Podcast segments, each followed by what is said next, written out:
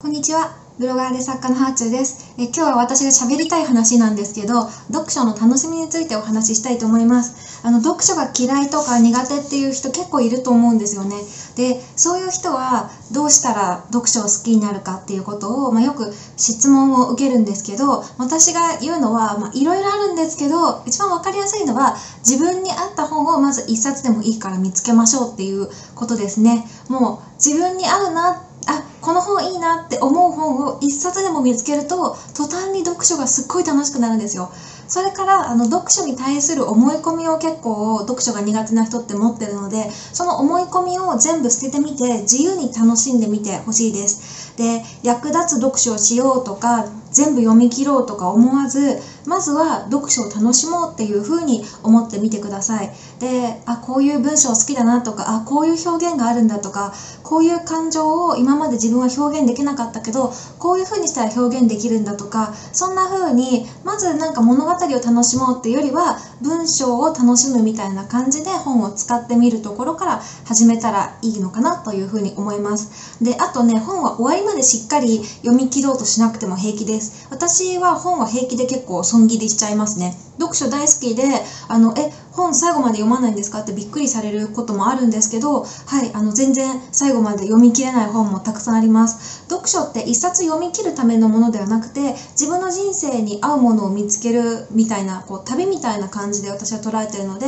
本を読むっていうことを目的化してないんですよ。本を読むことを目的にせずに自分に合う本を見つけるっていうことを目的にしてるの。だから途中まで読んだけど読み切ってない本もたくさんあるんですよねあとその途中まですごい楽しくグイグイ読んでたけどだんだん飽きてきちゃったみたいな本もあります人間関係と一緒で例えばなんですけど3回目のデートまではすごい気が合うとか思って楽しいと思ってたけど45回目ぐらいからなんかこううん、ちょっともしかしたら自分には合わないかもなって思ってきたりするっていう場合あると思うんですよね。あとはその友達でビジネスの話はすごく盛り上がるけどでも恋愛相談はいまいち頼りにならないなみたいな人もいると思うんです。友人に対してここは好きだけどなんかここは苦手だなっていうことがあるのと同じで本もやっぱここは好きだけどここはなんかちょっと読み飛ばしちゃったみたいなところあって大丈夫です。でかと思えばねやっぱ運命の出会いを感じる人もいるんですよね。なんでこの人こんなに私のことがわかるんだろうって思うような運命の相手と出会った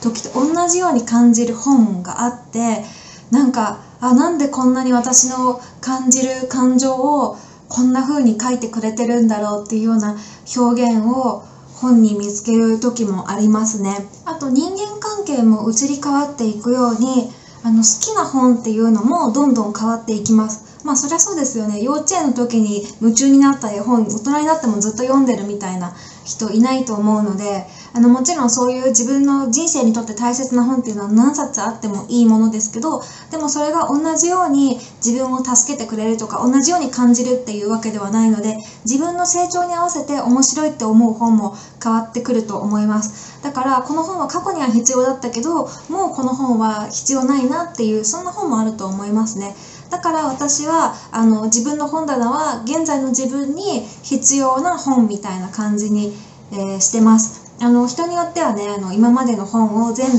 こう読んだ本は全部コレクションしてでこう本の自分のヒストリーみたいな感じにしてる人もいますけど私もともとそのアルバムとかあんまり集めない人なのでなので、うん、本もこう今の自分はどういうものが必要かみたいなことで考えていてえー今必要な本だけの棚になってます。だから、まあ、読書家だし本たくさんあの買うんですけどその割に持ってる本は少ないかもしれないですね。まあ今自分の本棚に置いてある他にも旦那の本棚にも実家の本棚にも本はあるんですけどとはいえあの結構読む量にしては持ってる本が少ないのかなというふうに思います。ただ私本はものすごい量買いますね。もうガンガン買っちゃいます。あの他のものは結構レビュー読んで真剣に吟味して買うんですけど本に関してはタイトルとかあと表紙とかで結構直感買いしちゃいますね。もうガンガン贅沢に。あの本に関しては投資を惜しまないっていうことを自分で決めてるからなんですけどただ、えー、と結構買うんですけど結構売っ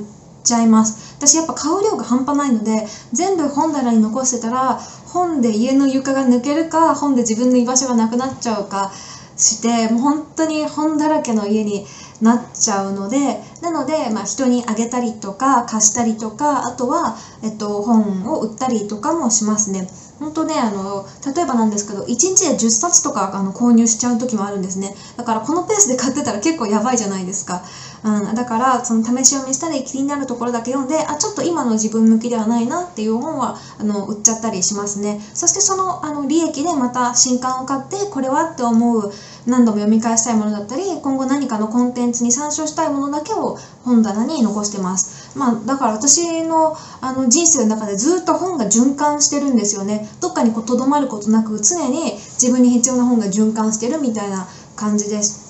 であの紙の本だけではなく Kindle で本読むことも多いけど最近はやっぱおうち時間も多いのとあと私読書は生産性のためとかなんかこう役に立てようっていうよりは自分の楽しみで買うって言って読むっていうことの比重の方が高いのでなので紙で買うことの方がまだ多いですかね。もう本っていうものがまず好きなんですよね。本ってあの自分で出してみるとよくわかるんですけどやっぱりあの作家さんもですけど編集者さんとかイラストレーターさんとかデザイナーさんとか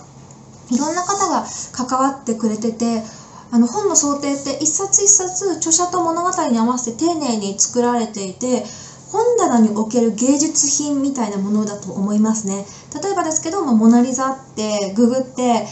モナ・リザの絵がどんなものかっていうのは知ってるけどだけどなんか本物を美術館で見たいって思うような感じでそれと似ていてなんか本って選ぶ瞬間から表紙を見てこう湧き立つ感情とかタイトルで惹かれる感じとかあとページを1ページ1ページめくる感触とか読み終わってほっとしたようなでもなんか物足りなくてもっともっとこう物語の中に浸っていたようなそんな要因だったりとか全部合わせて私にとって読書っていう体験なんですよね。だからなんか紙でじっくり読んだ方が私にとってその体験感が増すっていう感じですかね。でやっぱ1日10冊ペースで買うとどんなに厳選しても読み切れない本が出てくるんですよね。あとなんかこうのっけから割とその初めにの段階であちょっと違ったとかあこの人の文体もしかしたら私好きじゃないかもとかもあります。でもね何冊も何冊もそうやって読み続けてると本当にピタッとくる本があるんですよ。それが快感なんです。たくさんたくさんたくさんデートして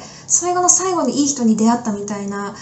感じでそのたくさんたくさん本を読んできたのもこの本に出会うためだったって思える本が必ずあります。でそういう本に出会うと読書感が変わるしそしてもちろん人生観も変わりますね。だから、まあ、読書が苦手な人に言いたいのはもう諦めないでっていうことですね。のぴったり来る本に出会えた瞬間に本は楽しくなります。でなんかなんだっけな映画評論家の方が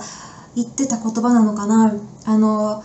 映画っていうのは全部当たりではないけどその当たりの1本に出会うために残りの365日で作を見続けるんだみたいなちょっと全くこの通りの言い方ではないんですけどなんかそういうようなことを言っててあ本も同じだなって私思った記憶があるんですけど本とかも全部当たり本に出会おうって思って読むとか選ぶとかじゃなくてなんか気になるなっていうところからいろいろ読んでみてあこういう物語好きかもとかあこの作家さん好きかもとかそんな風にして大切な大切な何冊かを選び取るっていうのが自分の人生にとって楽しいのかなっていう風に思います。だからねぶっちゃけその人生が変わる本なんて何冊もないんですよね。本当に数冊それが多分読書に対する誠実な態度かなっていう風に私は思います。まあねあのー、ぴったりくる本に出会えた瞬間に読書っていうのはすごい楽しくなりますよっていうこととあとそんな本にはなかなか出会えないんですよというこの2つを頭に入れながらあの読書には向き合ってもらえればいいかなというふうに思います。ぜひ良い本と出会うための旅をしてください。はい、というわけで今日は読書の楽しみについて語りました。ではではまた。